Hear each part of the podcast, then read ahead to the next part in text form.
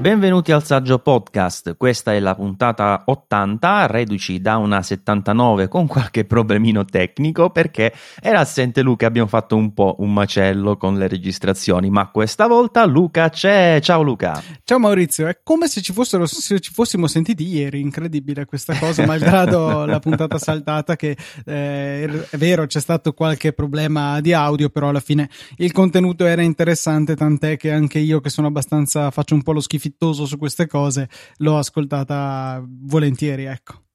Eh, questo, questo, ci fa piacere. Allora, ritorniamo qui a parlare di un po' di cose. Eh, probabilmente, se tutto va bene, eh, tra qualche giorno, per la prima volta dopo forse cinque anni che ci conosciamo via telematica, diciamo come si diceva un tempo, ci potremmo incontrare. Direi dal almeno dal 2012, perché nel 2012 è stato lanciato Easy Podcast e uno dei podcast del lancio era chiaramente il Saggio Podcast. Quindi almeno, uh, allora almeno dal 2012 che abbiamo contatti regolari e probabilmente più sporadici anche prima.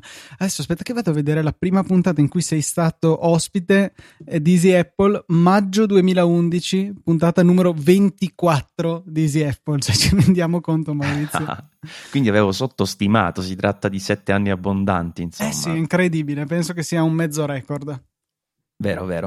Uh, anche se, oh, vabbè, piccola parentesi, il 26 ho già sentito che ci sono scioperi in corso, quindi spero di riuscire a coordinare bene il tutto, se no finisce che rimango a Milano poi. ti do le allora... chiavi di casa, al limite ti arrangi in qualche ah, maniera. Ah, fantastico.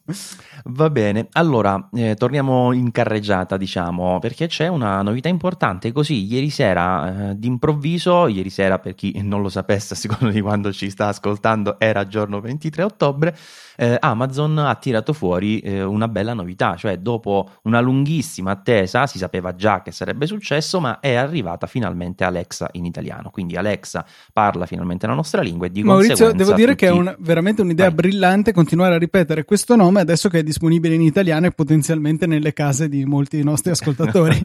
Sicuramente no, beh, non te ne vorranno. allora, hai fatto bene a dirlo, però è anche vero che, come noterà chi eventualmente ha già un eco in casa, attualmente in realtà non è ancora possibile selezionare la lingua italiana, quindi ci sono per lo più solo eh, gli sviluppatori o comunque quelli che avevano eh, partecipato al programma beta o chi magari eh, lo sta utilizzando in inglese avendolo acquistato altrove come te, esatto. eh, ma per il resto si deve attendere il 30 ottobre che sarà la data in cui inizieranno le consegne dei eh, prodotti diciamo italiani eh, per poter anche scegliere proprio la lingua nostrana sul, sugli eco. Eh, comunque sì, eh, hai fatto bene a dirlo, d'ora in poi conviene non ripetere questo nome, altrimenti veramente rischiamo di far partire gli assistenti vocali di tutti. E, ehm, quindi dicevamo, è arrivato, eh, sono arrivati gli Amazon Echo eh, con quasi tutte le varianti che erano state da, presentate da poco in un evento, boh, sarà stato sempre ottobre mi pare, ma non ricordo esattamente il giorno. Comunque ce n'erano tanti, l'unico che è saltato da quel che mi sembra di capire è l'Eco Show che era una specie di, di, di tablet, diciamo, no? Eh, non so se l'avevi visto, Luca. Sì, un tablet fisso che tra l'altro è simile nell'impostazione al Google Coso qualcosa che hanno presentato l'ultima volta. Eh, benvenuta precisione in questo podcast. Decisamente sì, che diciamo voleva darci qualcosa di più dell'esperienza del classico Echo con la telecamera per poter fare videochiamate e, e, uno schermo chiaramente per vedere. Schermino piccolo c'è anche nel ecco, spot. spot, esatto, però è più informativo del tipo vediamo le previsioni del tempo graficamente, vediamo il nostro timer quanto manca, eccetera, eccetera, però non, nulla di più. Ci si può anche, per, per, la verità, vedere ad esempio, che ne so, delle telecamere. Quindi ah. hai una telecamera della Carino. compatibile e puoi utilizzarla. Infatti, loro facevano mh, vedere l'esempio del baby monitor eh, mi pare di aver capito per la verità che si possa anche utilizzare per le videochiamate, però questa cosa ve la do con un punto interrogativo sempre perché questa è la puntata della precisione tecnica. però va detto che insomma, uh, per quanto siano prodotti presentati già da un po', in realtà non sono ancora disponibili sul mercato in Italia assolutamente no, dicevamo prima il 30 ottobre inizieranno le consegne per chi lo sta preordinando oggi, per cui eh, alcune cose sono chiaramente con un piccolo punto interrogativo. Però la line-up è molto interessante, soprattutto perché in questa fase di lancio, Luca, non so se hai visto, ci sono degli sconti molto seri. Mi pare tra l'altro sconti che non c'erano uh, stati in altre nazioni, non so se mh, forse per scusarsi, tra virgolette, eh, del fatto che avevano promesso insomma l'arrivo dell'assistente vocale di, di Amazon uh, già da qualche tempo, poi è stato rimandato, rimandato, rimandato, non so, forse ci hanno voluto dare un, un ringraziamento per l'attesa, non lo so. Guarda, non so neanche io, ma eh, è anche vero che probabilmente quando è stato lanciato in paesi non anglofoni, che poi di fatto si riducono alla Francia, barra Canada francese e Germania, mi pare siano questi, forse c'è lo spagnolo, forse, penso di sì, eh, di certo non siamo stati lì a, a, esaminare da vicino la vicenda, dato che non ci toccava più di tanto, però è veramente, cioè sono sconti consistenti e, e che secondo me eh, fanno, cioè rendono ancora più appetibili questi dispositivi. Assolutamente perché si parte con l'EcoDot che è il più piccolino che fa un po' uh, il paio con uh, l'equivalente di Google, uh, di Google Home che si chiama Mini, eh, però questo a quanto pare dovrebbe avere una, un audio leggermente migliore perché nella seconda generazione è stata tolta qualcosa lato microfoni anche se pare che comunque il riconoscimento sia ottimo, è stato migliorato invece lo speaker, quindi per quanto piccolino certo non è il dispositivo proprio principale per ascoltare musica, però dovrebbe dare un un, un feedback positivo dal punto di vista anche uh, di un saltuario diciamo, ascolto, nonché per tutte quelle che sono le richieste che si possono fare all'assistente vocale. Diciamo Il così. DOT che ho io, la prima generazione, ne ho due esemplari e hanno un altoparlante che definire imbarazzante è un bel complimento, però eh, chi se ne frega, cioè io lo utilizzo in entrambi i casi connesso ad altoparlanti esterni e la funzione di riconoscimento vocale è sempre molto buona. Eh, notavi però anche sull'articolo su saggiamento, o meglio notava Giovanni, che eh, con il passaggio dalla prima alla seconda generazione è sceso il numero di microfoni da 7 a 4. Eh, con l'attuale il riconoscimento è davvero buono, tant'è che posso alzando un minimo la voce farmi sentire da un'altra stanza. Eh, è da vedere se sarà possibile anche con 4. Ma dicevano di sì, onestamente, che non sarebbe scesa insomma la qualità del riconoscimento, forse hanno solo ottimizzato meglio la disposizione dei microfoni. Eh, l'unica cosa che sto comunque verificando è che in realtà questa è la terza generazione dell'Echo Dot. Eh, quindi mh, mm, probabilmente tu hai la seconda se, ah, okay. se queste informazioni sono, sono corrette. Eh, quindi piccolino, struttura in tessuto laterale, alla fine sono quasi tutti abbastanza simili eh, i vari eco di, di Amazon, cambia più che altro un po' l'altezza, la circonferenza, ma la struttura è abbastanza ricorrente. E dopo l'EcoDot c'è l'Amazon Eco tradizionale, no, non l'ho detto, ma l'EcoDot listino 59,99 e in questa fase di lancio non è stato detto entro quando, però eh, diciamo poi tornerà il prezzo ufficiale, costerà attualmente, costa attualmente scusate, 35,99 euro. Già questo diciamo è uno sconto interessante. Diventa ancora più corposo quando saliamo di categoria, perché l'Amazon Echo, questo che è arrivato alla seconda generazione, è quello un po' più tradizionale, un po' più alto, eh, che ha anche una resa audio leggermente migliore, pur non essendo ancora nulla insomma, di particolarmente eh, elevato insomma, in termini di, di, resa audio, però questo qui costerebbe 99 euro e attualmente è in offerta lancio a 59,99, quindi qua parliamo di uno sconto che proprio ad occhio sarà un 40%, una cosa del genere, quindi abbastanza ma Mi pare che sia per tutti il 40%, adesso non vorrei dire una stupidata, ma... Possibile, però sai com'è, più sali, quando sei in eh percentuale, certo. più sale il prezzo di listino e più ovviamente lo sconto diventa massiccio. Infatti, sì, risparmiare il 40% le... su 10 eh. euro, bello, sì, d'accordo, ma risparmiarle su 100, certo che ti mette un bel sorrisone sulle labbra.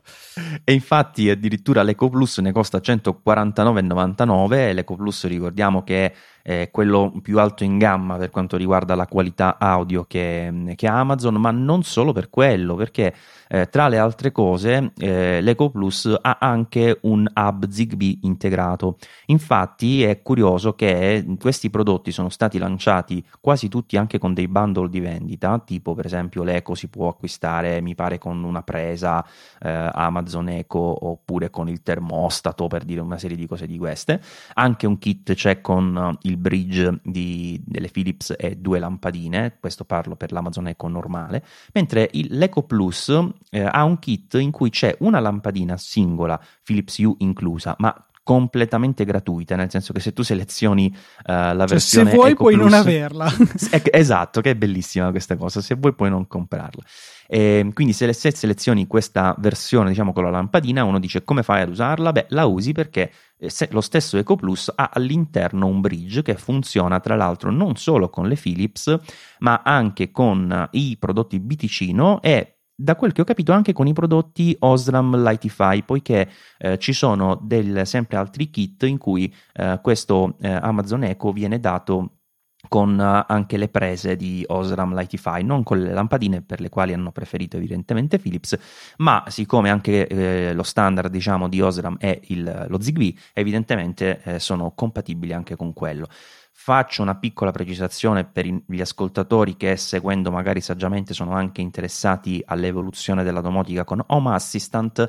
Eh, no, questo hub non si può attualmente integrare in Home Assistant, quindi eh, se eh, pensate ecco, di inserire l'Eco Plus in un ecosistema domotico preesistente, eccetera, vi servirà comunque il bridge di Philips per gestire le lampadine, perché altrimenti si possono connettere a lui e collegarle ovviamente utilizzarle tramite eh, la voce, ma non le potrete vedere all'interno di Home Assistant, almeno allo stato attuale, poi ovviamente sviluppi futuri potranno arrivare.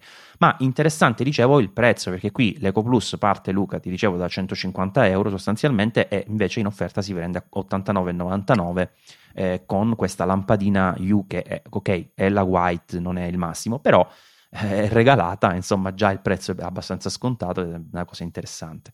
Sì, sono molto curioso al di là di questo aspetto che mi interessa meno personalmente, di questo di Zigbee. Eh, la cosa che mi interessa in particolare sarebbe la, la differenza di qualità audio tra i due, senza voler andare ad aggiungere il sub. Eh, sarei curioso di sapere appunto come si comportano l'Eco e l'Eco Plus. Mm, vale il, il costo maggiore? Mm, sulla carta sì, sulla pratica boh, bisogna vedere. Allora, io non li ho ascoltati chiaramente, però in base a quelle che sono le specifiche tecniche costruttive del wattaggio, eccetera, la differenza sarà tanta, tanta, tanta per quanto mi riguarda, proprio si, si noterà moltissimo eh, la, la, differenza di qualità ovviamente a favore di, eh, dell'Eco Plus, che tra l'altro ha anche eh, un vantaggio rispetto agli altri che denota anche questa eh, caratteristica diciamo di migliore riproduzione poiché non ha soltanto un'uscita audio per utilizzarlo come hai fatto tu con l'Ecodot con delle casse migliori eh, ma ha anche un ingresso poiché essendo buona la qualità eh, si presuppone che tu possa anche adoperarlo come eh, uscita diciamo audio come cassa per altri dispositivi. Quindi eh, sicuramente è un prodotto abbastanza eh, più completo da questo punto di vista. Peraltro possono essere utilizzati sia l'Eco che l'Eco Plus ovviamente in multiroom ma anche con eh, la modalità stereo diciamo se ci, ci interessa averne due chiaramente con i canali separati e con il sub di cui parlavi tu prima che tra l'altro mi pare sia l'unico prodotto non scontato perché eh, vedo 129 euro che dovrebbe essere il prezzo di listino. Quindi no, forse 149 dovrebbe. Sì, eh, no, Dici? Eh, boh, no, non lo so. Guarda, eh, più che altro mh, mm, mi è sembrato strano perché se vai nella, nella pagina del, del, sub vedi che non c'è la differenza di prezzo consigliato e prezzo in offerta, c'è soltanto scritto prezzo 129, quindi o sì, è un vero, errore no, della scheda tecnica oppure attualmente non è, non è, in sconto. Peraltro sull'Eco Plus, ora qui Luca dico una piccola cosa, prendete voi con le pinze, non, non vi dico eh, cosa potete farci, vi dico semplicemente un'informazione. Eh, se comprate l'Eco Plus con la lampadina Philips Hue inclusa, nel carrello e nell'ordine troverete due prodotti con l'Eco Plus al prezzo di 74, mi pare 75 e la lampadina a 14. Cosa potete farne di questa informazione? Non ve lo dico, però in linea di principio sappiate che state pagando due prodotti e l'Eco Plus lo state pagando soltanto 75 euro. Ehm, l'altro prodotto uh, in più, che diciamo che si differenzia un po' da, da questi, e abbiamo anticipato prima, è l'EcoSpot, che è un, ma non, non, lo saprei come descriverlo, perché alla fine sì, è un, uno schermo circolare, sembra un po' la vecchia sveglia no? da mettere sul comodino, eh, magari l'idea di principio è quella, eh, però con questo schermo circolare effettivamente si possono fare diverse cose, perché eh, fanno vedere almeno eh, nelle, nelle immagini di presentazione applicazioni, le chiamate video, che a quanto ho capito eh, si possono realizzare direttamente con altri possessori di Amazon, eh, di Amazon Echo, quindi senza necessariamente passare da un telefono, che è tipo una specie di FaceTime, diciamo. Eh, non so se tu avendolo questa cosa l'hai potuta già provare. Eh, audio, sì, l'ho provato, funziona, è abbastanza ah. inutile. E... e video no, perché appunto il DOT non ha la telecamera né lo schermo. E questa è una funzione che potrebbe essere carina, così come quella di poter appunto utilizzare eh, delle telecamere di, compatibili per uh, fare proprio delle, delle oss- di, facevano vedere l'idea del baby monitor, ma in teoria anche per la videosorveglianza casalinga. Tra l'altro c'è anche un kit, perché ripeto, ci sono un sacco di bundle con questo lancio che ha fatto Amazon in Italia, uh, che uh, associa proprio una telecamera, una EZViz, che tra l'altro è un marchio diciamo non di prima scelta, ma comunque che fa ottimi prodotti. Eh, che insomma può essere una, un'idea insomma per, anche per creare un piccolo baby monitor o una piccola sorveglianza casalinga. l'EcoSpot partirebbe da 130 euro, sto arrotondando, sarebbe 129,99 e sempre per l'offerta si paga attualmente 77,99 quindi un uh, set molto molto ricco di prodotti che uh, aprono finalmente l'arrivo della domotica mm, made in Amazon in, in Italia. Sì, sì, decisamente. Eh, sono tutti prodotti molto interessanti e che eh, boh, rendono ancora più rumorosa se vogliamo l'assenza invece di Apple che con il suo HomePod tuttora non è disponibile qui da noi e, e che ci porteranno ancora di più davanti un ecosistema eh, che si presta a essere espanso. Io mi sono fatto una skill per il mio skill, sono in pratica le funzionalità aggiuntive, un po' de- come delle app per i telefoni, che è possibile creare per questi dispositivi. Me ne sono fatto una smanettando un pomeriggio che in buona sostanza mi permette di sapere qual è la produzione odierna la, eh, de, dei pannelli fotovoltaici, la potenza istantanea, eh, la potenza massima nella giornata, insomma due o tre informazioni di questo genere e che poi vabbè vanno in pratica girano nel cloud di Amazon queste cose e quando io gli faccio una domanda lui f- chiama un web service che ho esposto dalla mia connessione di casa quindi eh, diciamo non sono cose alla portata forse del primo che passa per strada, però se uno ha un minimo di dimestichezza sta a smanettare con queste cose, eh, non è stato tutto sommato difficile fare, ripeto, una cosa estremamente basilare.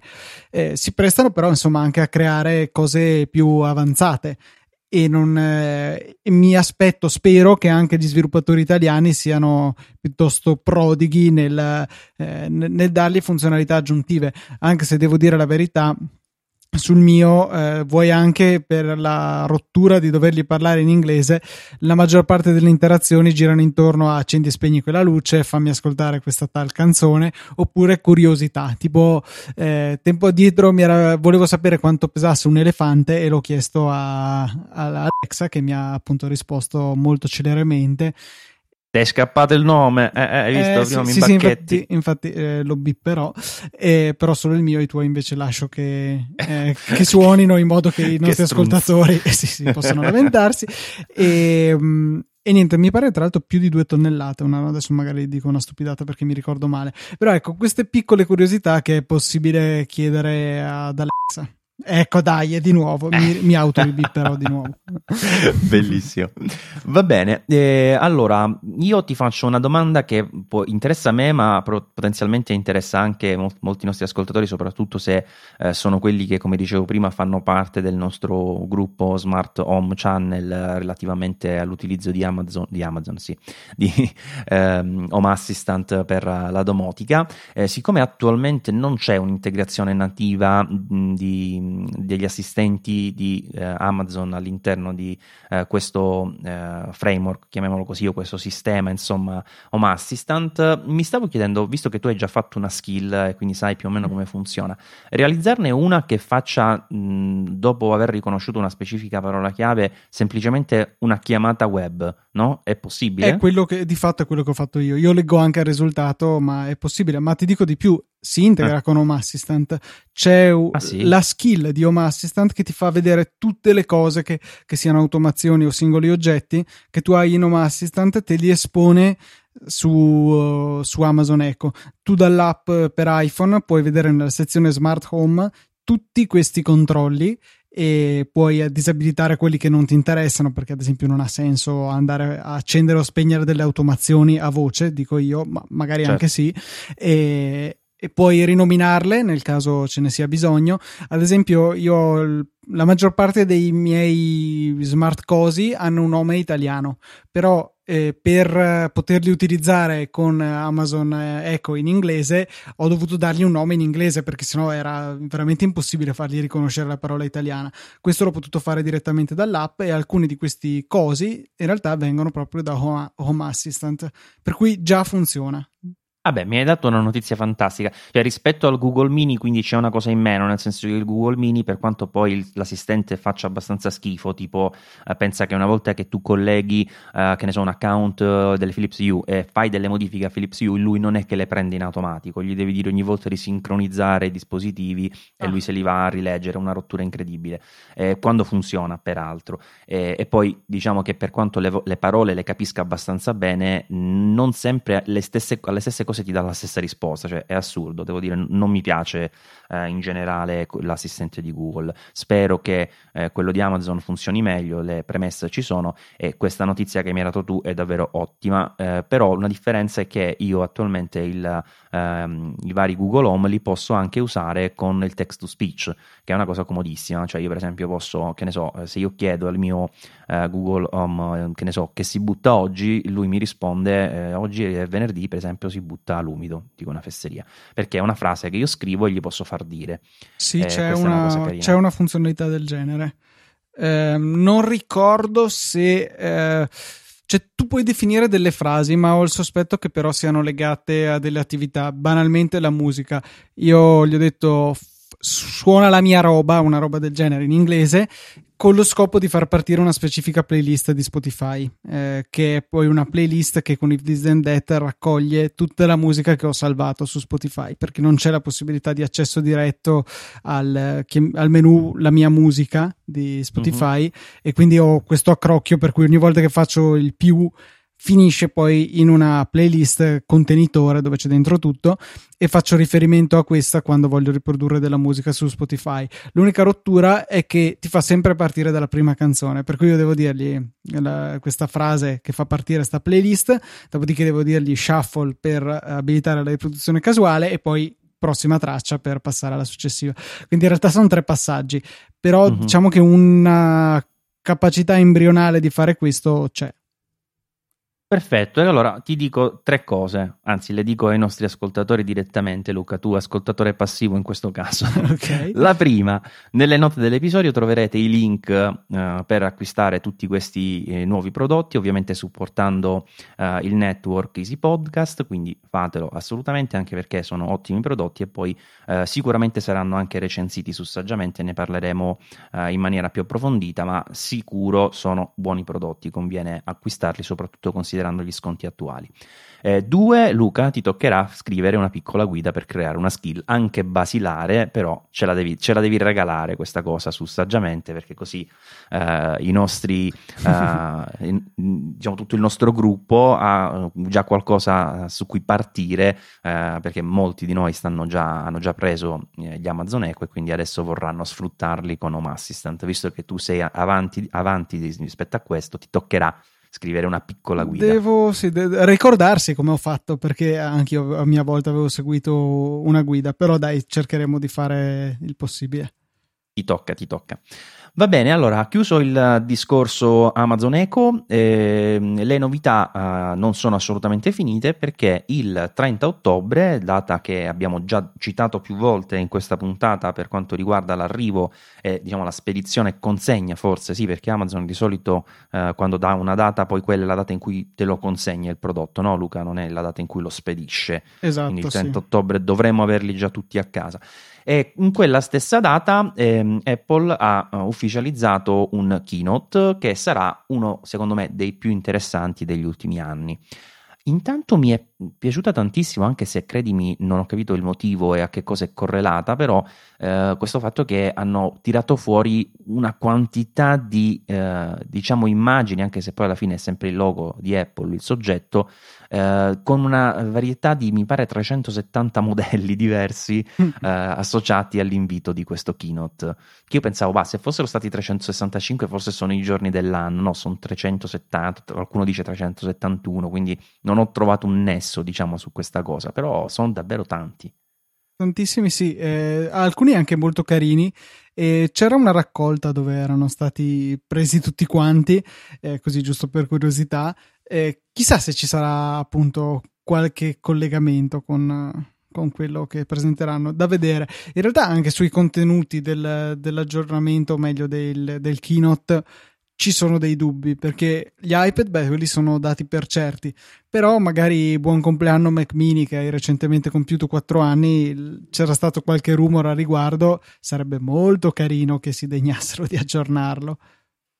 Sì, per la verità mh, pare proprio che gli ultimi rumors vadano in quella direzione, quindi dovrebbe in effetti essere aggiornato il Mac Mini e tra gli altri prodotti che eh, sempre parliamo lato desktop eh, dovrebbero ricevere un, un, update ci sono anche gli iMac e quelli diciamo che sono quasi scontati perché eh, si tratta di mettere praticamente tra virgolette semplicemente solo i chip Coffee Lake perché eh, non andrà Apple a cambiare chissà cosa perché le schede grafiche Mm, sono sempre quelle, a meno che non credo che mettano le stesse Vega che ci sono attualmente nel, eh, negli iMac Pro, anche se sarebbe giusto considerando che sono le evoluzioni delle RX che ci sono attualmente, che loro chiamano Radeon Pro, ma sono sempre le RX 580, eccetera, eccetera. Eh, sì, pure le Radeon Pro dell'iMac um, Pro, scusate la ripetizione, eh, le chiamano così, ma in realtà sono le Vega Consumer, ma ne abbiamo già parlato, che si trovano in commercio. Comunque, ehm, quelli dovrebbero essere aggiornati anche perché ormai i processori Coffee Lake hanno un anno alle spalle, Intel ha già presentato la prossima generazione eh, di chip, la nona, e loro sono ancora indietro, devono ancora inserire l'ottava eh, nell'iMac, quindi o fanno il salto, ma mi sembra una cosa importante improbabile a dir poco, eh, oppure semplicemente si tratterà di mettere i chip aggiornati negli iMac e credo onestamente che lo faranno. E in più poi c'è questo fantomatico Mac, MacBook Air o MacBook rinnovato, come lo volete chiamare, che pare proprio dovrebbe uscire. Sarebbe veramente doveroso, Maurizio. Io non so te, ma eh, mi capita di rado, ma quando mi capita di dover dare un consiglio su quale è il Mac da comprare, eh, è veramente difficile. Cioè, visto che diamo per assodato che praticamente tutti gli acquirenti vogliono un, uh, un, portatile. Riuscire a dire a uno che non è, tra virgolette, un vero professionista o un vero appassionato che quindi può anche mettersela via di spendere le cifre indegne che costano la maggior parte dei Mac, dare un consiglio razionale su quale sia il Mac adatto alle esigenze di ciascuno è veramente difficile perché eh, come prestazioni, cioè lasciando solo da parte il prezzo, probabilmente la cosa più ragionevole è il MacBook Escape, insomma il MacBook Pro senza la touch bar, che alla fine eh, neanche, tutto, però neanche più perché non è stato eh, aggiornato. Eh, eh, esatto. E quindi allora addirittura si salta al 13 pollici con touch bar. Però ragazzi ha un prezzo che cioè, non è proponibile. Se un mio amico mi chiede eh, quale, ehm, quale Mac devo comprare io gli propongo di spendere quando, cioè adesso io sospetto che sia più di 2000 euro probabilmente mi manda bellamente a quel paese e, e c'ha ragione tutto sommato e, no quindi, il scusa, quindi l'Air dico... sarebbe come prezzo l'unico sì, perché attualmente quello che dici tu è effettivamente 2099 euro. Ecco, 2100 euro.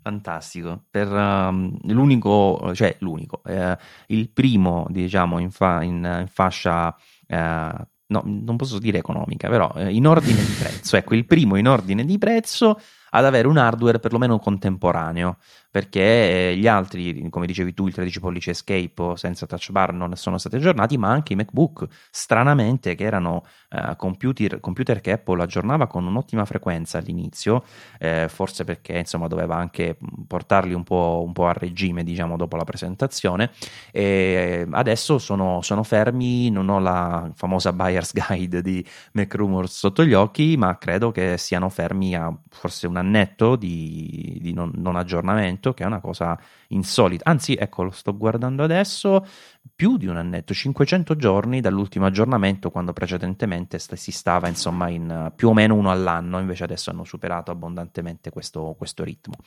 Eh, il MacBook Air non ne parliamo perché c'è stato un pseudo aggiornamento inutile eh, nel boh, 2017 sì, hanno sostanzialmente... abbassato eh. la, la, gamma insomma cioè i modelli eh, con le opzioni, diciamo, sono uh-huh. diventati uh-huh. la nuova base, però sì. È un finto update.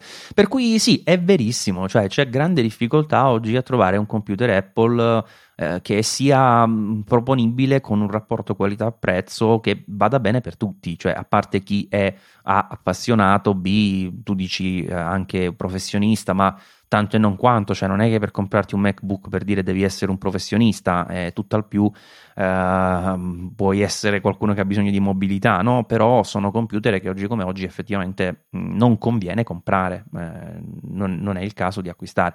Vediamo, insomma, questo uh, evento del 30 dovrebbe essere molto interessante proprio perché uh, le manine Apple le andrà a mettere in un segmento che a noi interessa molto, probabilmente più di quello che riguarda insomma gli iPhone, seppure ci sia una parte eh, rilevante di, di questo evento che è dedicata proprio al settore settore mobile con l'aggiornamento dell'iPad Pro che ormai eh, si sa insomma essere sicuramente elemento prioritario uh, in questo keynote con uh, il modello principale che io continuo a chiamare iPad Pro 10 non so se poi sarà questo o 10 insomma non so se sarà questo il nome utilizzato ma per di- dire sostanzialmente che uh, da tutte diciamo le parti si eh, suggerisce che avrà questa uh, forma molto simile agli iPhone 10, quindi eh, bordi arrotondati, cornici molto sottili, eh, non c'è il notch perché la cornice per quanto sarà molto sottile in proporzione rispetto allo schermo consentirà di metterci dentro il Face ID che sarà presente e poi insomma ovviamente aggiornamenti hardware, tante altre cose, però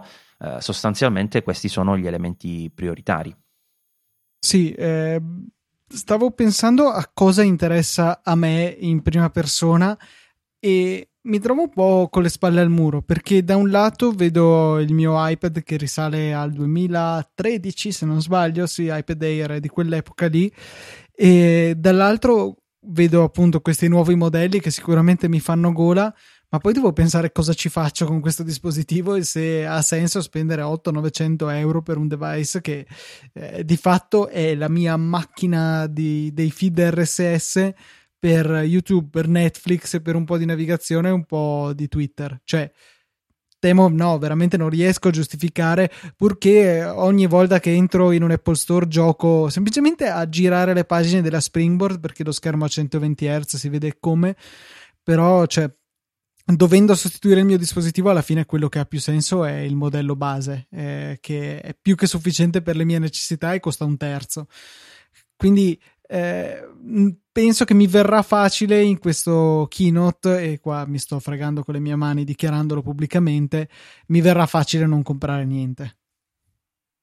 Guarda, io uh, non lo so, sicuramente qualcosa comprerò, questo lo so già per certo in realtà, eh, però ti posso dire che sulla tua stessa, eh, diciamo, riga uh, inserisco la mia valutazione dell'iPad Pro perché um, io l'ho comprato da quando è stato disponibile in tutte le sue varianti e adesso quello dei 10,5 pollici e sono i soldi peggio spesi della mia vita, cioè eh, i, soldi che io spendo, anzi che investo sugli iMac, sui MacBook, sugli eh, iPhone anche, sono soldi che mi ritornano perché tutti i giorni sono dispositivi che mi fanno andare avanti, mi fanno lavorare, mi fanno ehm, sostanzialmente fare tutto quello che serve eh, nel mondo al di là dello schermo. Eh, invece l'iPad Pro niente, cioè il mio iPad Pro è al 90% del tempo appoggiato sulla basetta di ricarica, ovviamente non in carica, se no mi mangio la batteria, però sta lì fermo senza sapere che cavolo farci, cioè non, non riesco proprio a trovargli un senso a questo dispositivo. Non, eh, non, rientra bene nel nostro modus operandi, non, comunque nel nostro modo di lavorare. Purtroppo eh, è un dispositivo che è sicuramente interessante, ma che si presta a essere usato per bene solamente in casi d'uso estremamente limitati e noi francamente non ci rientriamo, mi sembra evidente. È un peccato perché ha tante cose belle, però ragazzi non, non riesco a, a, giustificare un investimento ulteriore. E tra l'altro è buffo perché nel mio dire questo mi rendo anche conto che pur non servendomi quasi mai, quando lo cambierò probabilmente continuerò a prendere il modello cellular per il semplice motivo che ho tra le mani una SIM della 3 che sto tenendo attiva e per usarla ogni tanto perché costa un euro al mese e mi dà 5 giga e qualcosa, un euro eh, sì, sì. zero poco al mese. È stato bello quell'offerta, sì, E quindi l'avevo fatta e, e, niente, la, userò un mese sì, un mese no, ma ragazzi costa talmente poco che tutto sommato boh, vale la pena di spenderli. Ma sì, compriamocelo un iPad Air per tenere dentro una SIM da un euro. Lo sto tenendo nel mio Air 1, però mi rendo conto che mi spiacerebbe buttare un'offertona del genere che d'accordo è per un eh, per un prodotto che uso di rado e, e ho comunque mille mila giga su iPhone ormai che non uso anche quelli.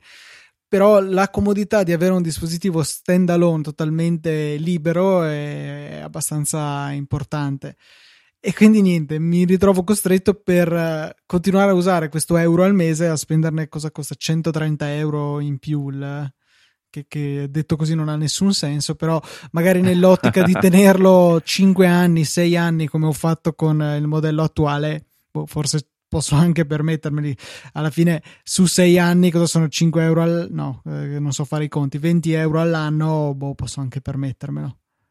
Che poi forse rispetto al modello base attuale, che comunque supporta l'Apple Pencil, caso mai ti dovesse servire, Uh, io forse, forse dicevo un pensierino lo farei anche a un iPad Pro 10, no 10, 9.7 di precedente generazione usato che Ma... oggi costano abbastanza poco e comunque hanno uno schermo migliore. Eh, sì, eh, però sbaglio o sono una generazione indietro come CPU? Non... Sì, però mi pare che quello avesse la versione X, quindi quella potenziata, mentre quindi se non erro gli attuali... Eh, eh. Sì, secondo me sì, cioè come dispositivo a tutto tondo, secondo me il, la, l'iPad Pro 9,7 pollici per quanto sia dell'anno scorso, oddio, di due anni fa ormai probabilmente, eh, lo trovo più interessante dell'ultimo, dell'ultimo, iPad. Ripeto, sempre considerando tipo una parità di prezzo, poi se si, se si risparmia, insomma, ha senso, ha senso, farlo con l'utilizzo che ne facciamo noi, insomma. Stavo guardando i punteggi di Geekbench, il Pro 9.7 in single core fa 2900, quasi 3000 e invece il, l'iPad base nuovo fa quasi 3500, quindi è abbastanza sostanziale. Probabilmente sul multicore saranno più vicini. Eh, fa 5000 il vecchio Pro da 9.7 e 6000 no, il nuovo iPad. Quindi no, in realtà c'è abbastanza differenza in termini di processore nell'ottica dell'uso a lungo termine forse può essere che diventi rilevante. È chiaro che ci si porta a casa uno schermo ben peggiore, ci si porta a casa l'assenza della Apple Pencil. No, non è vero. No, no, no, sul nuovo c'è. È vero, sul nuovo, sul nuovo c'è. Quindi sì, lo schermo, alla fine però lo schermo, mi pare non è 120 Hz. Eh, sì. ma nemmeno nel vecchio 9.7 era 120 Hz. È ah, una caratteristica beh. solamente del 10,5 e della seconda generazione del 13 pollici. Quindi, quindi insomma, solo è, il display che è, non, è attaccato al vetro, quello sì, ecco. laminated. Eh sì, sì, sì. Beh, comunque, sicuramente è una cosa su cui ragionare, non è, non è così scontato, insomma, che possa essere migliore quella, quella versione, soprattutto se poi gli iPad attuali da 10,5 pollici dovessero subire uno sconto importante, eh, allora si può ritornare a parlarne. Eh, comunque, sicuramente dicevo un evento mh, abbastanza ghiotto con tante novità plausibili, quantomeno per la presentazione. E io onestamente mi auguro con tutto me stesso che Apple ne approfitti per anche un piccolo sneak peek del, del futuro Mac Pro. Eh, come periodo dell'anno ci sta perché eh, anche gli altri spesso sono stati eh, annunciati in una prima eh, appunto sneak peek è il termine ideale che di solito utilizzano perché fanno giusto vedere qualcosa delle specifiche, fanno vedere un po' l'interno, però il prodotto non è effettivamente già pronto per la vendita, anche l'iMac Pro, anche il Mac Pro stesso, quello del 2013 eh, arrivò poi eh, sostanzialmente a distanza di forse 4 mesi o 5 mesi sul, sul, mercato, quindi saremmo in linea con le tempistiche che prevedono, mi pare, questo Mac Pro in arrivo nel primo trimestre del 2019 o comunque al massimo nel, nel secondo. Speriamo, insomma, perché sarebbe una mossa importante per Apple per far vedere insomma, che qualcosa si muove anche, anche in quel segmento. Mm, altre novità minori, giusto rapidamente le volevo citare, eh, ci sono anche in lizza per uh, una possibile presentazione un rinnovo delle AirPods eh, che eh, a quanto si dice dovrebbero avere, ed era Gurman a dirlo, eh, una maggiore resistenza ai liquidi, al sudore, insomma, eh, così come anche un, un miglioramento all'esperienza d'uso in quanto supporterebbero il AI assistente vocale eh, direttamente eh, dal, senza fare nessun tap e null'altro. Che è l'unica eh, cosa che vorrei di più della AirPods attuali, se devo dirla tutta. E quella ecco, dovrebbe, dovrebbe, arrivare e poi si parlava anche di un aumento della portata del, del Bluetooth, però di questo eh, non, non, ho certezza, nel senso che comunque si diceva che forse potrebbe arrivare in un, in un aggiornamento successivo insieme poi anche alla riduzione del rumore eh, quindi non so se questo ecco, sarà uh, poi oggetto insomma, di questo o di un futuro aggiornamento. E in più c'è anche una, una Apple Pencil 2, chiamiamola così, eh, che dovrebbe migliorare più che altro, quanto ho capito, l'esperienza di ricarica. Mm, non, ho ben capito come, ma dovrebbe migliorarla perché in effetti attualmente anche il pairing è bizzarro, no? perché devi attaccarlo sotto come se lo dovessi ricaricare eh, l'Apple Pencil alla porta Lightning dell'iPad, invece la nuova dovrebbe semplicemente funzionare come l'AirPods avvicinandola, quindi sarebbe anche più facile per esempio passare da un dispositivo all'altro. E basta, non mi pare che ci sia altro insomma in attesa per il 30 ottobre. Eh, ricordiamo solo che appunto per come accennavamo ieri sera per noi e tra qualche giorno per voi eh, sarà un orario diverso da quelli canonici perché si svolge a New York quindi costa est in luogo della solita costa ovest e in più c'è anche il cambio dell'ora per noi europei in ballo adesso e quindi eh, sarà un orario diverso dal solito. Sì, ti confermo, l'orario saranno le 15, infatti noi abbiamo eh, fatto iniziare a girare il nostro, tra virgolette, invito eh, per la diretta audio che faremo dalle 14.30, la diretta Saggiomela, per la quale ovviamente poi eh, distribuiremo i vari link per ascoltarla in tempo reale eh, qualche minuto insomma prima della, dell'avvio, quindi ve lo ricordiamo, 30 ottobre, più o meno 14.30, diciamo 14.25 giù di, lui, giù di lì, eh, dovremmo partire con eh, questa cronaca in diretta che ormai facciamo da diversi anni con eh, saggiamente Mella Morsicata e anche Easy Podcast quando c'è qualcuno di voi a, questo orario qua partecipare. Totalmente lavorativo è assolutamente eh. impossibile però ci sarete comunque anche dal punto di vista tecnologico perché speriamo di riuscire a mandare certo, almeno sì. uh, la, la, diretta sul, sull'app Easy Podcast in modo tale da uh, offrire una possibilità più semplice d'ascolto anche a chi uh, magari si trova in mobilità. Ecco, magari e, ehm, diamo così dimmi. questo suggerimento, scaricate l'app Easy Podcast, la trovate cercando Easy Podcast sull'App Store, totalmente gratuita e abilitate le notifiche push, così che quando andrà in diretta eh, il saggio Mela vi arriverà direttamente la notifica quindi non dovete stare a controllare altri canali e aprendo la notifica direttamente finite nella pagina di ascolto. Quindi direi forse l'esperienza più semplice possibile per seguire la diretta. Benissimo, come giustamente dicevi tu prima, eh, qui c'è un piccolo twist temporale perché voi ascoltatori sentirete la puntata che abbiamo registrato ieri dopo di questa, perché abbiamo registrato insieme una puntata di Easy Apple, non so se lo posso dire Luca, ma sì, ormai direi di sì. Eh eh, quindi vi ho tolto anche questa, questa sorpresa, ma ehm, la volevo citare perché lì eh, troverete eh, un po' di approfondimenti anche sull'iPhone 10R, che sarà il prodotto più interessante eh, in questo momento, visto che il 26 inizieranno le consegne barra vendite nel, negli Apple Store, eh, motivo per il quale dicevo sarò, sarò a Milano. E, ehm, e, allo stesso tempo abbiamo accennato qualcosa dell'iPhone 10S, in particolare il 10S Max che è quello che è stato oggetto della mia recensione che ho pubblicato qualche giorno fa sul sito. Oddio, qualche giorno fa, ieri, ma sappiamo che in podcast ieri, domani, insomma, è poco rilevante. Superiamo il muro dello spazio-tempo, Maurizio. Assolutamente, eh, mi viene istintivo. Eh, niente, dicevo eh, giusto qualcosina su questo, su questo iPhone 10S, Luca. Eh, R o S?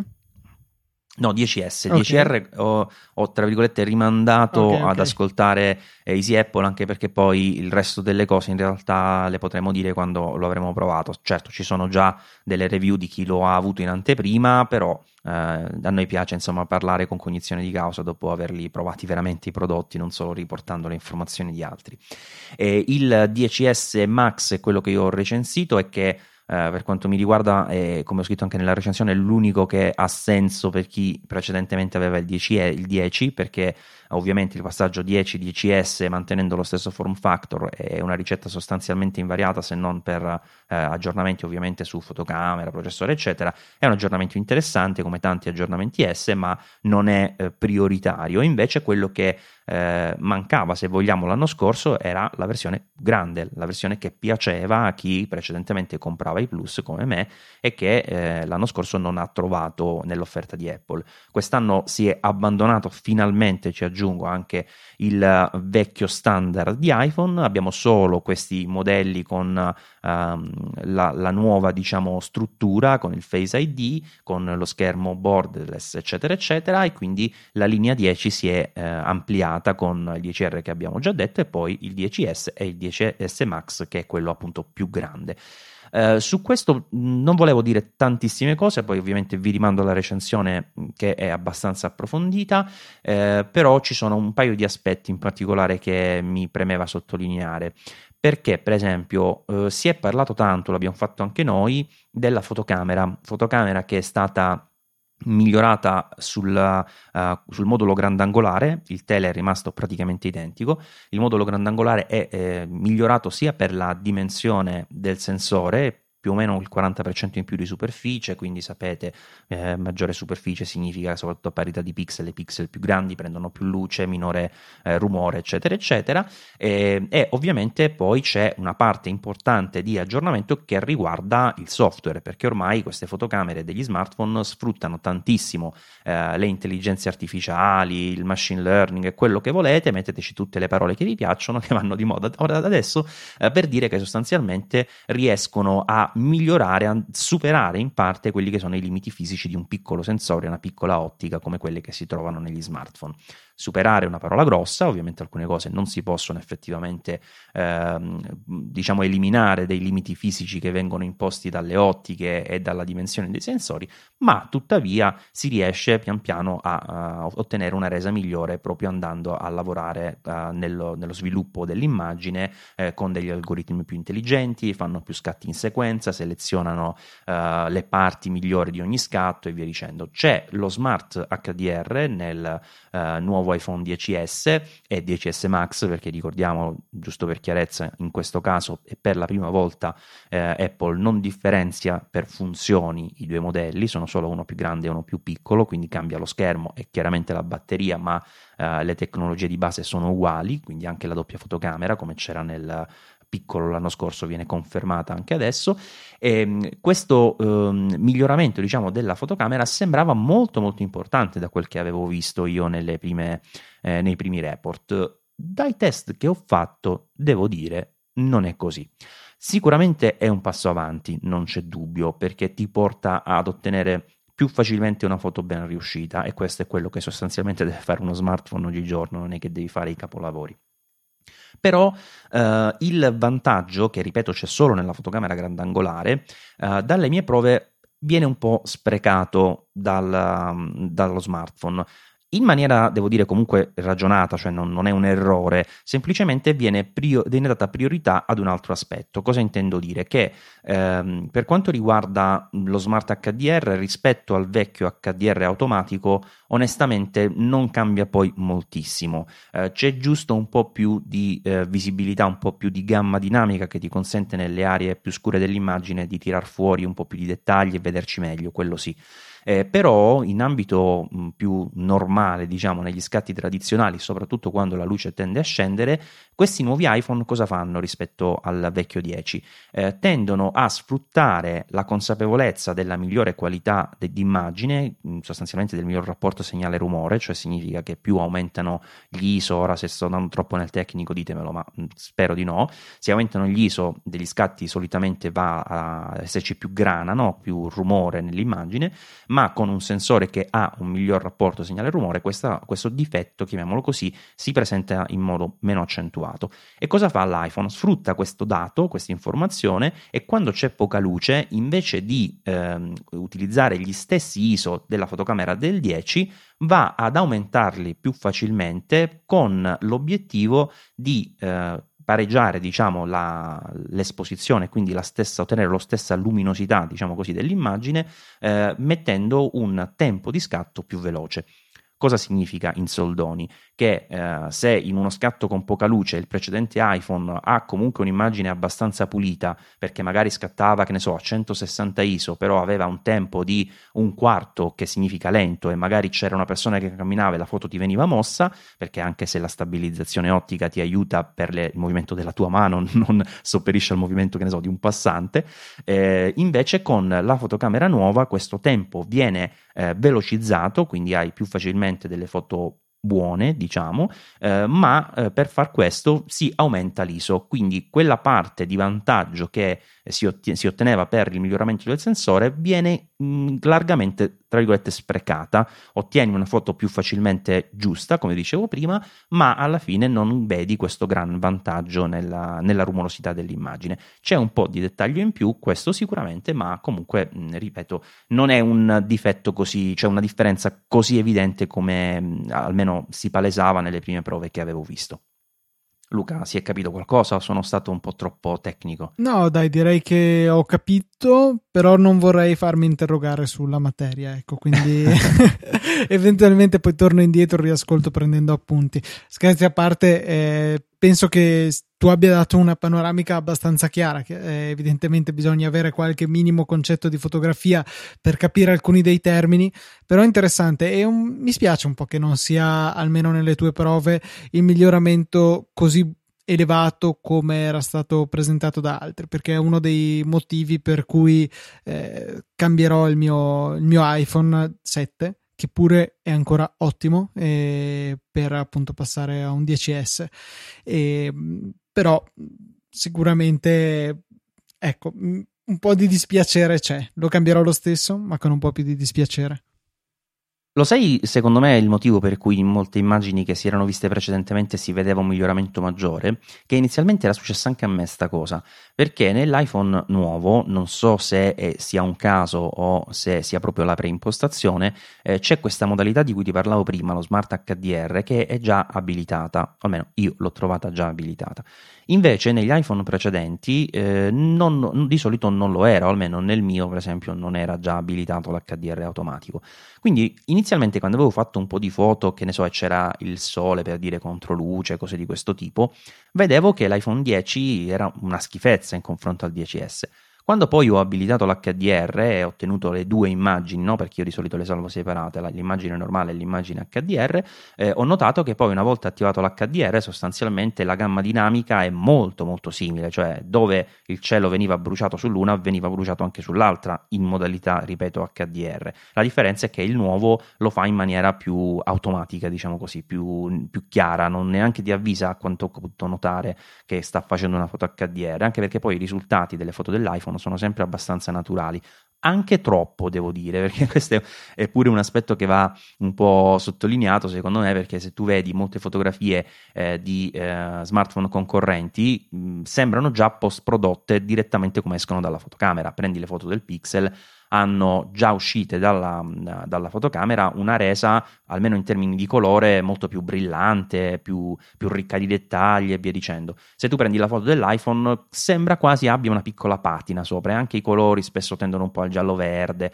E non lo so perché Apple ha questo tipo di impostazione più blanda, diciamo, nello sviluppo, però è vero che se tu poco poco ci lavori sulle immagini, riesci a vedere che effettivamente la quantità di dettaglio e la resa effettiva del sensore e dell'ottica sono molto molto buone. Eh, il motivo per cui, eh, per esempio, se tu vedi le, i test eh, numerici, che quelli diciamo non mentono, eh, per quanto riguarda le, le, fotocamere, gli iPhone recenti, il 10, anche il 10S sono messi molto molto bene, però se guardi due scatti vicino, che ne so, a quello del Pixel, il Pixel ti sembra eh, super più, più bello, diciamo come fotografia, no? Eh, di solito però è proprio perché la post-produzione, chiamiamola così, anche se viene fatta direttamente in camera, è nettamente più centrata per l'obiettivo di uno smartphone che ti, dev- ti, dovrebbe dare delle immagini già pronte, diciamo, dall'uso. Invece l'iPhone ha questo sviluppo molto naturale, e per naturale non intendo che è uguale alla realtà, intendo che la foto non viene tirata, ecco un, termine un, po', un altro termine un po' forse tecnico, però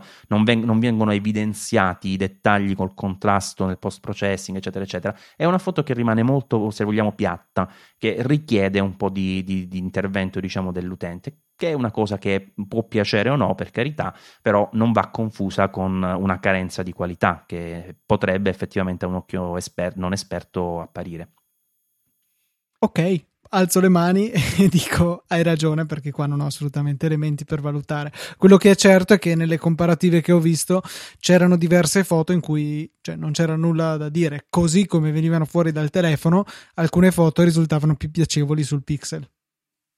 Sì, sì, sì, sì, quello, quello è assolutamente vero per, per il motivo che, che, ti dicevo. Sì, sì, non serve eh, essere esperti, voglio dire, per accorgersene. Ah, sì, sì, sì, sì, sì, chiaramente. No, il fatto è che magari uno pensa, um, vabbè, allora le foto dell'iPhone fanno schifo, però il problema è che um, su cui molti non si soffermano, infatti io ho provato a far vedere questa cosa con una foto come usciva e come si può ottenere con neanche un grandissimo sviluppo, cioè due cavolate che ho fatto direttamente sulla fotocamera del, sul, sull'app del telefono eh, come può cambiare radicalmente l'aspetto. E il problema, se così vogliamo chiamarlo, è che Apple da questo punto di vista ha scelto un, un approccio molto conservativo. Non lo so perché, però non, non, non, le tratta insomma molto le immagini, ha un aspetto molto pulito. E una cosa interessante però è che il, il grandangolo adesso è un po' più grandangolare, quindi abbiamo qualche millimetro in più nell'angolo di campo. Eh, cioè qualche millimetro in più nella lunghezza focale che corrisponde ad un angolo di campo maggiore, che fa sicuramente piacere nelle, nelle foto grandangolari.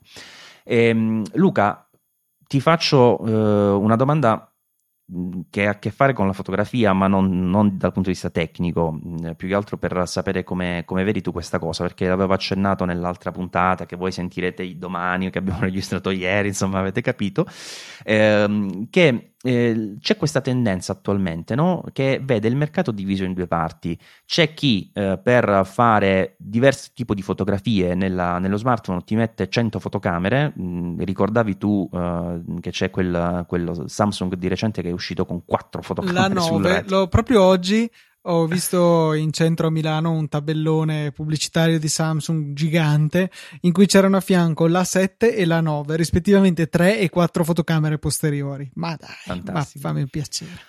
Allora, non è, non ha, non è mh, completamente sbagliato il discorso, no? Perché eh, ovviamente la, lo spessore di uno smartphone non ti consente, per quanto ci sia un sensore piccolo, di mettere, sai, le ottiche zoom, no? Quindi ci vai da, da, da 24 a 100 mm, come puoi fare con una fotocamera allora c'è questa eh, teoria, chiamiamola così, o questo approccio di mettere più fotocamere. Una grandangolare, adesso la tendenza è questa qui, una grandangolare eh, che poi in realtà è super grandangolare perché già quella che di base si ha nei telefoni è di per sé grandangolare eh, e poi oltre a quella diciamo principale una tele che è più o meno quello che fa l'iPhone se non se, si aggiungesse una fotocamera che ha ancora più angolo di campo. E, ehm, e, la cosa, diciamo, è, secondo me è interessante se vogliamo, no? Perché bene o male ti dà la possibilità di fare degli scatti completamente diversi. Eh, forse la super grandangolare, chiamiamola così, ancora di più del tele, perché alla fine il tele sì, fai uno zoom, per quanto sia non la stessa cosa dal punto di vista tecnologico, la fotografia la avvicini, diciamo, il soggetto lo avvicini. Invece se tu volessi in una stanza con poco spazio alle spalle oppure con un paesaggio mozzafiato davanti fare una fotografia proprio molto molto ampia, eh, non riesci, non, non, puoi fare lo zoom al contrario col digitale, cioè si parte da quella fotocamera e indietro non torni. E quindi io per esempio nell'LG che ho un V30 utilizzo spesso questa fotocamera che ha maggior angolo di campo, è una cosa che onestamente mi piace tanto, cioè ti dà delle fotografie effettivamente diverse a colpo d'occhio. E quindi c'è questa tendenza che diciamo, chiamiamo che può, diciamo che può avere un senso.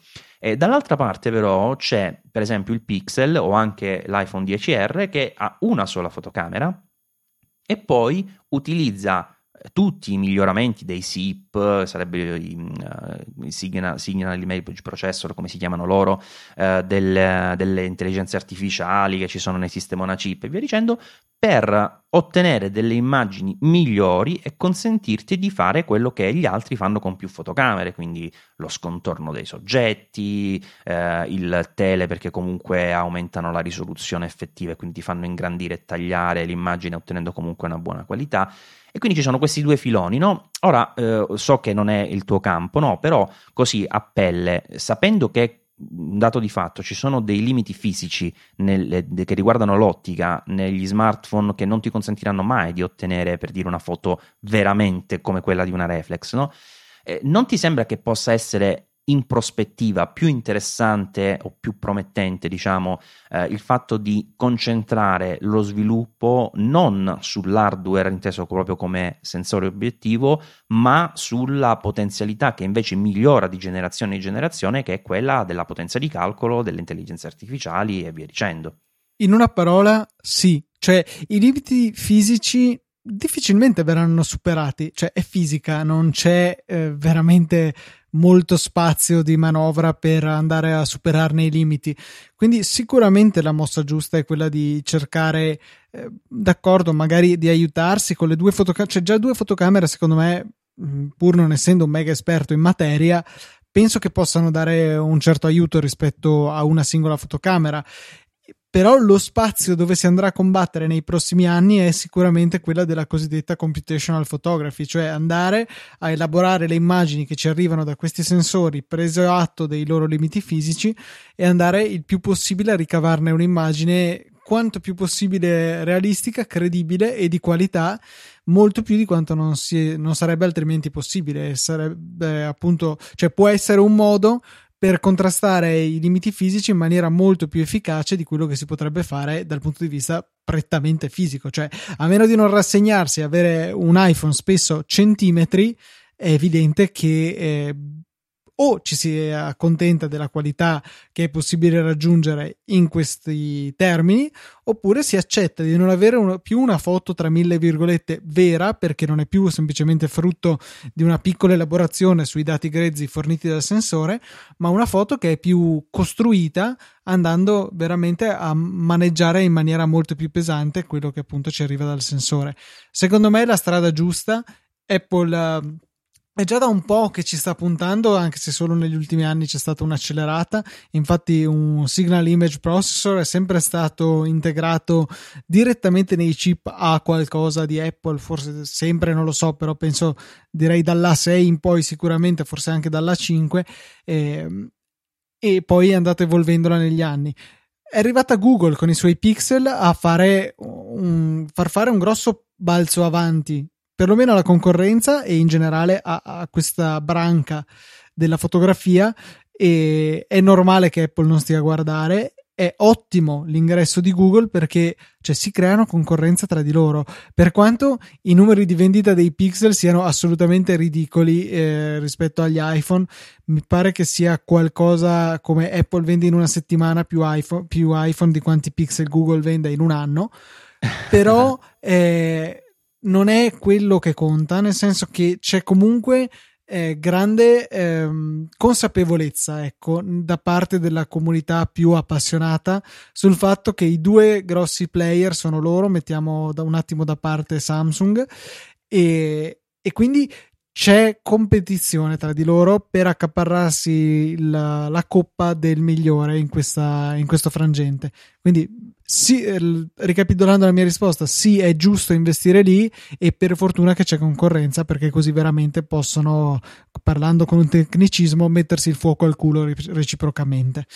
E invece, scusa Maurizio, a proposito di, di questo non dimentichiamo che c'è anche Honor con eh, la sua AI camera, che è un grandissimo player, e questo sono ironico, che si sente in dovere di mettere un watermark su tutte le foto che fa. In basso a sinistra c'è scritto AI, qualcosa del genere.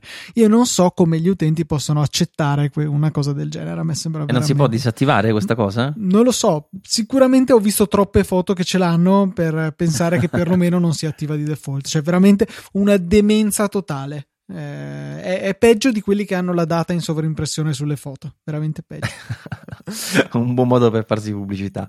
Eh, guarda, Luca, se hai un attimo di pazienza in più, eh, eh, la chiedo anche ai nostri ascoltatori, sempre relativamente alla fotocamera e con riferimento al pixel e, e a quello che ci siamo detti, c'è una funzione che secondo me andrebbe un attimo spiegata. Spero di non essere troppo lungo e di non essere troppo tecnico, però è una cosa che secondo me è davvero interessante, che fa capire eh, come questo eh, aspetto che tu eh, chiamavi giustamente, come l'hai chiamato? Computational Graphics? No, Computational Photography, eh, eh, può avere davvero un'importanza rilevantissima in futuro.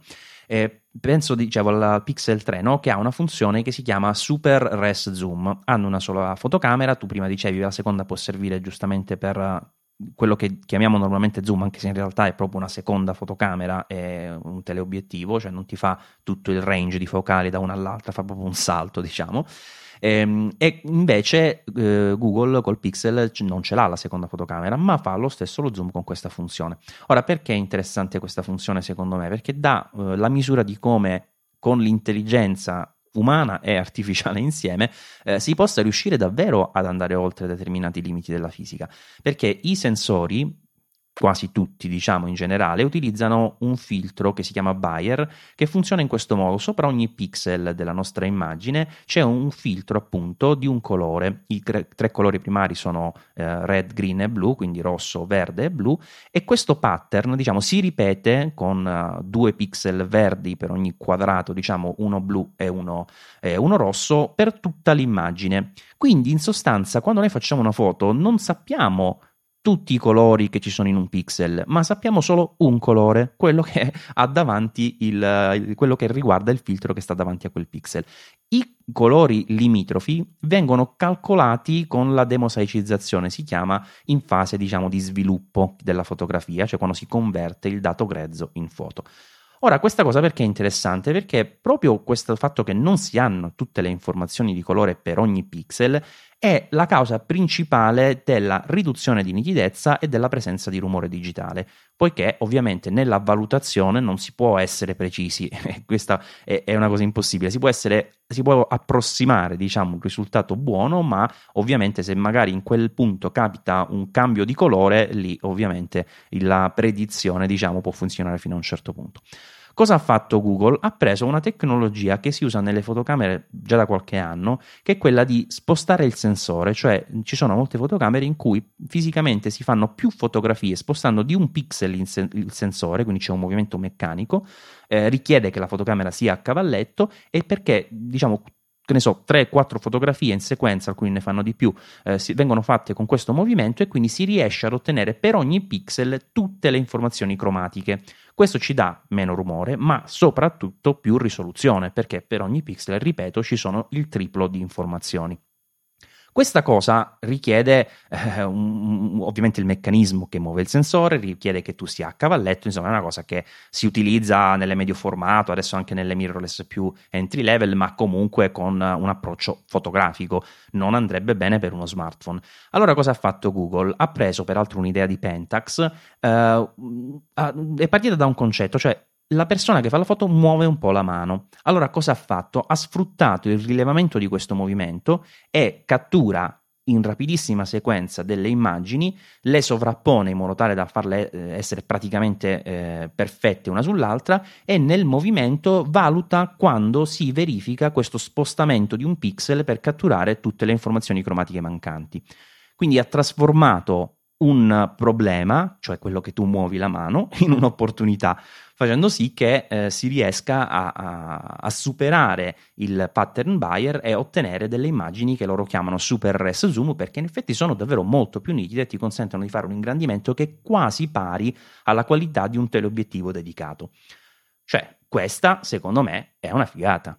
Sì, sì, è sicuramente una trovata tecnologica assurdamente furba e che fa piacere vedere portata dal mondo della fotografia, passami il termine professionale, già solo perché non è la fotocamera di un telefono, che è invece la fotografia di tutti i giorni, la fotografia non professionale.